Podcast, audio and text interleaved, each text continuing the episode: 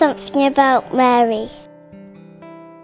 Take us to us. Sister Ruth, you have an unusual gift. You don't have a visual imagination. What was it that drew you to the Holy Spirit?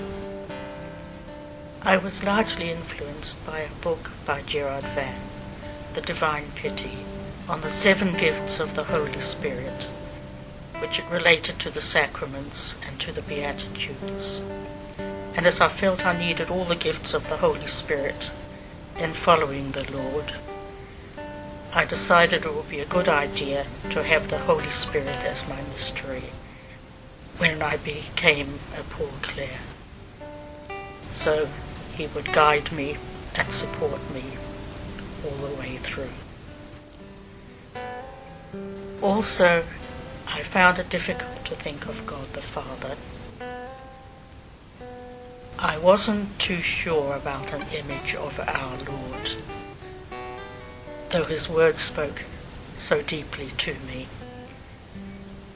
Because the Spirit is spoken of in the Bible in the images of wind and fire and water, that I could relate to. So it seemed nearer and more vital part of my life at that point. Sister Ruth, God gave you a quite different gift, a gift as a writer. And I wonder if I could ask you to read one of your poems on Mary and the Holy Spirit. Well, I have written several on the Annunciation, partly for the feast of a sister whose mystery is the Annunciation, and who is very dear to me, and has taught me so much through my life. This I wrote some years ago. Fiat. Hope quivered in the air. There hung trembling all creation's fate, for weal or woe.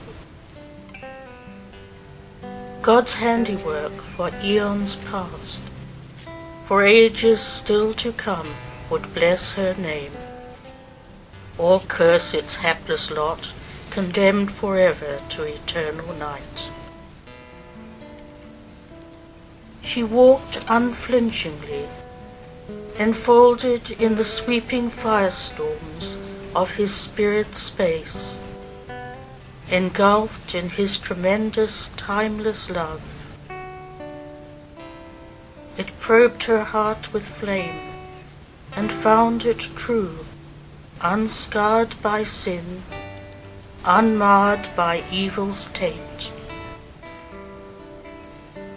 God's tornado spirit swirled to rest in her still center, concentrating there the living flame of his immensity, to form a fragile speck, destined to raise the poor wrecked world to sunshine once again.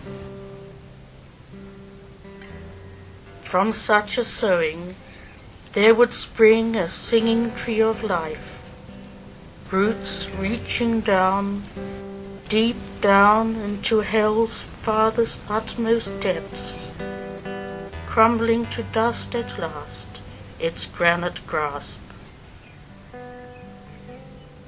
Joy leapt in a fiat at his touch, and time was torn in two.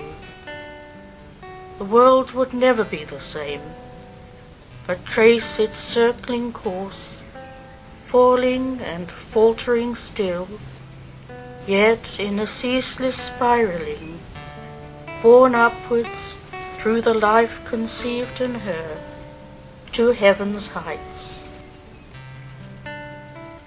Her days henceforth would bring to birth a great Magnificat for all God wrought in her.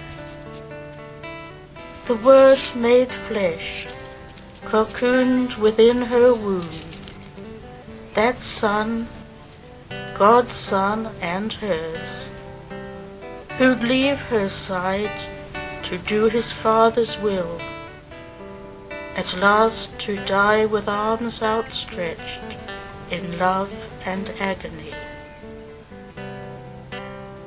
And even there her fiat would stand fast, in searing sorrow and tremendous trust, till dawned that third day, making all things new, and they would meet restored again to joy in radiant rays of resurrection light. Mary, Mother, pray for us who walk in faith's dark ways. May our hearts echo to your willing word and your deep wondering, and wonder-filled great canticle of praise for all God's marvels and his saving deeds in you, in us, till time and tide shall cease in alleluias of eternal day.